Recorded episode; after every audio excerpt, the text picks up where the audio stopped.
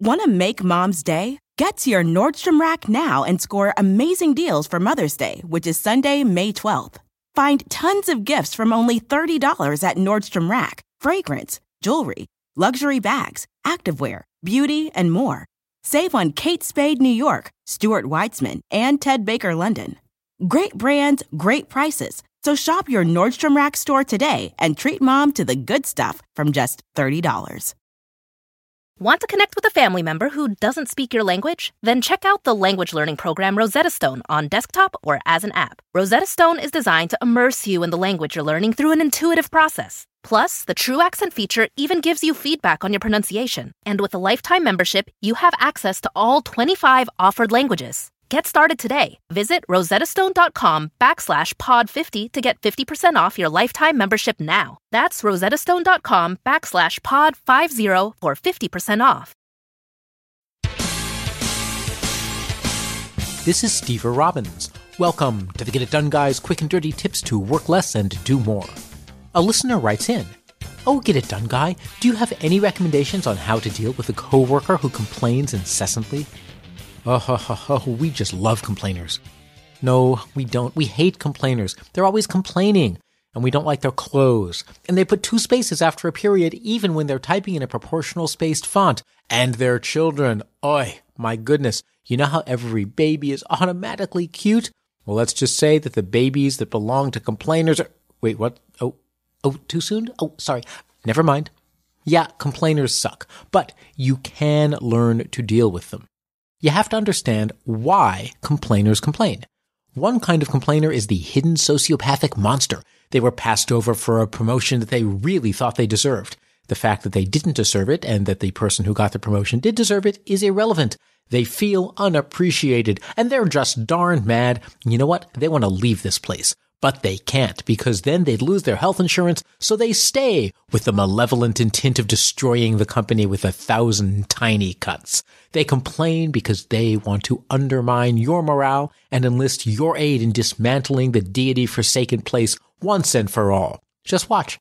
Pretty soon, they'll be picking up 55 gallon drums of fertilizer while they ask you to drop by the hardware store and grab a couple of detonators. When they ask, just say no. Trust me on this one.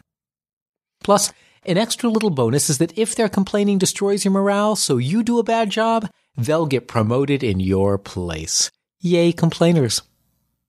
When a complainer is motivated by malicious psychopathy, be wary. Tell them, nicely, that you don't have time to talk right now. Avoid them and make sure to keep a paper trail so that someday your estate will be able to trace your mysterious disappearance back to them. Other complainers want validation. Not all complainers are evil demons from heck bent on destroying the world around them. Many just want validation. The things they complain about are genuinely problems for them, and they complain because they want your agreement to know that they're not being unreasonable.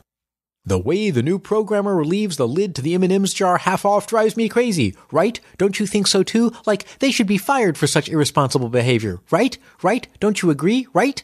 Now your response when someone needs validation is a bit tricky. If you buy into their narrative too much, they'll keep coming back for more validation for their next set of gripes.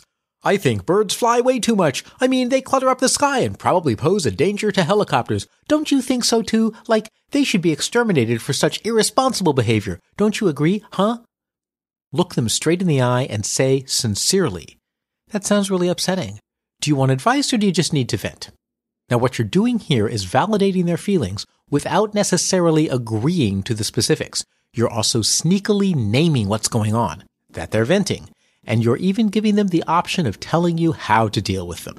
If they just need to vent, look them straight in the eye and say sympathetically, you know, that sounds really horrible. Tell me about it. And then listen quietly until they run out of steam. Not occasionally, but just empathize. Don't agree, don't discuss, don't multitask. Just nod and listen with your full attention. After a few minutes, they'll start to realize that they're just sitting there venting and they'll begin to run out of steam. If they then switch to asking for advice, or if they just wanted the advice in the first place, just say, I find that my best course of action comes from the serenity prayer. Change the things I can and accept the things I can't. You see, you've exhausted their emotional spewing by simply listening with full attention. And then you've given them advice that basically amounts to saying, Welcome to life, baby. You get to suck it up like the rest of us. In any event, If they try to complain some more, now you can gently ask, do you want to do the work to change that, or do you want to do the work to accept it? Now you've shifted the responsibility for their misery squarely onto their shoulders. Complainers generally complain about stuff that they perceive as out of their control, and once it's in their control, they might have to do something about it. So after this little maneuver, they probably won't stick around to explore how they can take back responsibility for their own life. Some complainers don't want evil or validation. They want to bond, and they think that complaining is the way to make friends. Now, if you've got this kind of complainers, just be upfront with them. You know what? I'd like to be friendly and have some good conversation, and I find that complaining kind of shuts me down though. Could we talk about what's going right in our lives? What did you like about Rogue One? Once again, you're naming their behavior and then you're delivering it in the context of saying that sure, you'll be friendly as a person and you want to engage. If they really want to bond, they just might go along with your request. If they say, I really need to get this off my chest, you can say, I'm really going through a lot of my own stressors right now, you don't have to tell them that they are the major stressor in your life. And I really need to be more positive. Let's go our separate ways for now, and then we can get back together when we're both feeling more positive. Will this work? Maybe, maybe not. But you've called out their behavior without blaming them. You've made it clear that you are willing to hang out if they're more positive, and if they now decide to add you to the list of things to complain about, you can be proud. And if nothing that we've talked about works, make a list of everything that's going wrong in your life.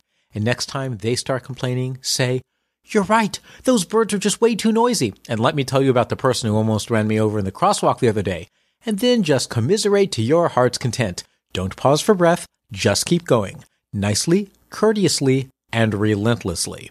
And what about politicians these days? They wear way too many suits. Speaking of which, what's up with playing cards? Am I the only one who thinks that clubs is a stupid looking suit? Since what they're looking for is a chance for them to talk, they will pretty quickly get bored and leave. Hopefully they'll also get the message, though you really have to be careful they don't realize you're trying to out-complain them. You need to sound sincere and like you're bonding, just like superglue. If you want to deal with a complainer and you can't simply have them exiled to a desert island, validate their feelings, but don't engage with their actual narratives. Listen intently until they run out of steam and then put responsibility back in their hands by asking them how they would like you to respond.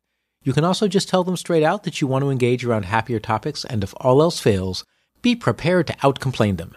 And if, after all that, they're still complaining, set them up on a blind date with someone you really don't like and sit at the next table in disguise to watch the fun.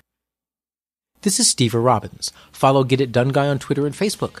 I run programs to help people develop the skills they need to create an extraordinary life. If you want to know more, visit steverrobbins.com. That's S T E V E R R O B B I N S dot com, or join my personal mailing list by texting Get It Done to 33444. You'll also get a free copy of my secret book chapter on how to build relationships that help you succeed. Work less, do more, and have a great life.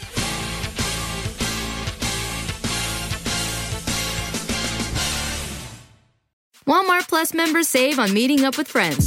Save on having them over for dinner with free delivery with no hidden fees or markups. That's groceries plus napkins plus that vegetable chopper to make things a bit easier. Plus, members save on gas to go meet them in their neck of the woods. Plus, when you're ready for the ultimate sign of friendship, start a show together with your included Paramount Plus subscription. Walmart Plus members save on this plus so much more.